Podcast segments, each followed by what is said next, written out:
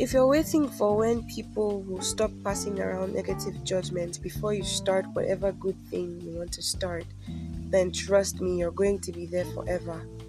Hello, beloved, and welcome to another episode on the Jane Eddy podcast. I've been in spaces where I felt intimidated just because people passed negative judgment on my good work.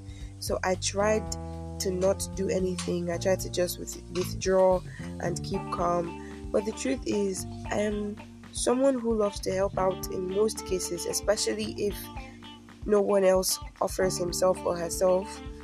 This happens mostly in official settings for me, like in school. So I can't know that something needs to be done and no one is making an effort, and I would just sit still and I would just sit still and not do anything.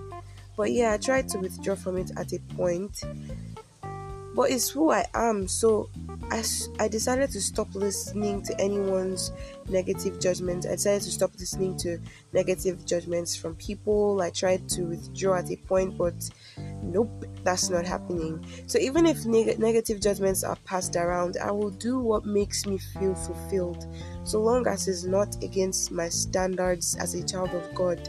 So if if you find yourself in a situation like this, please know that it's you you don't need people to always accept what you're doing.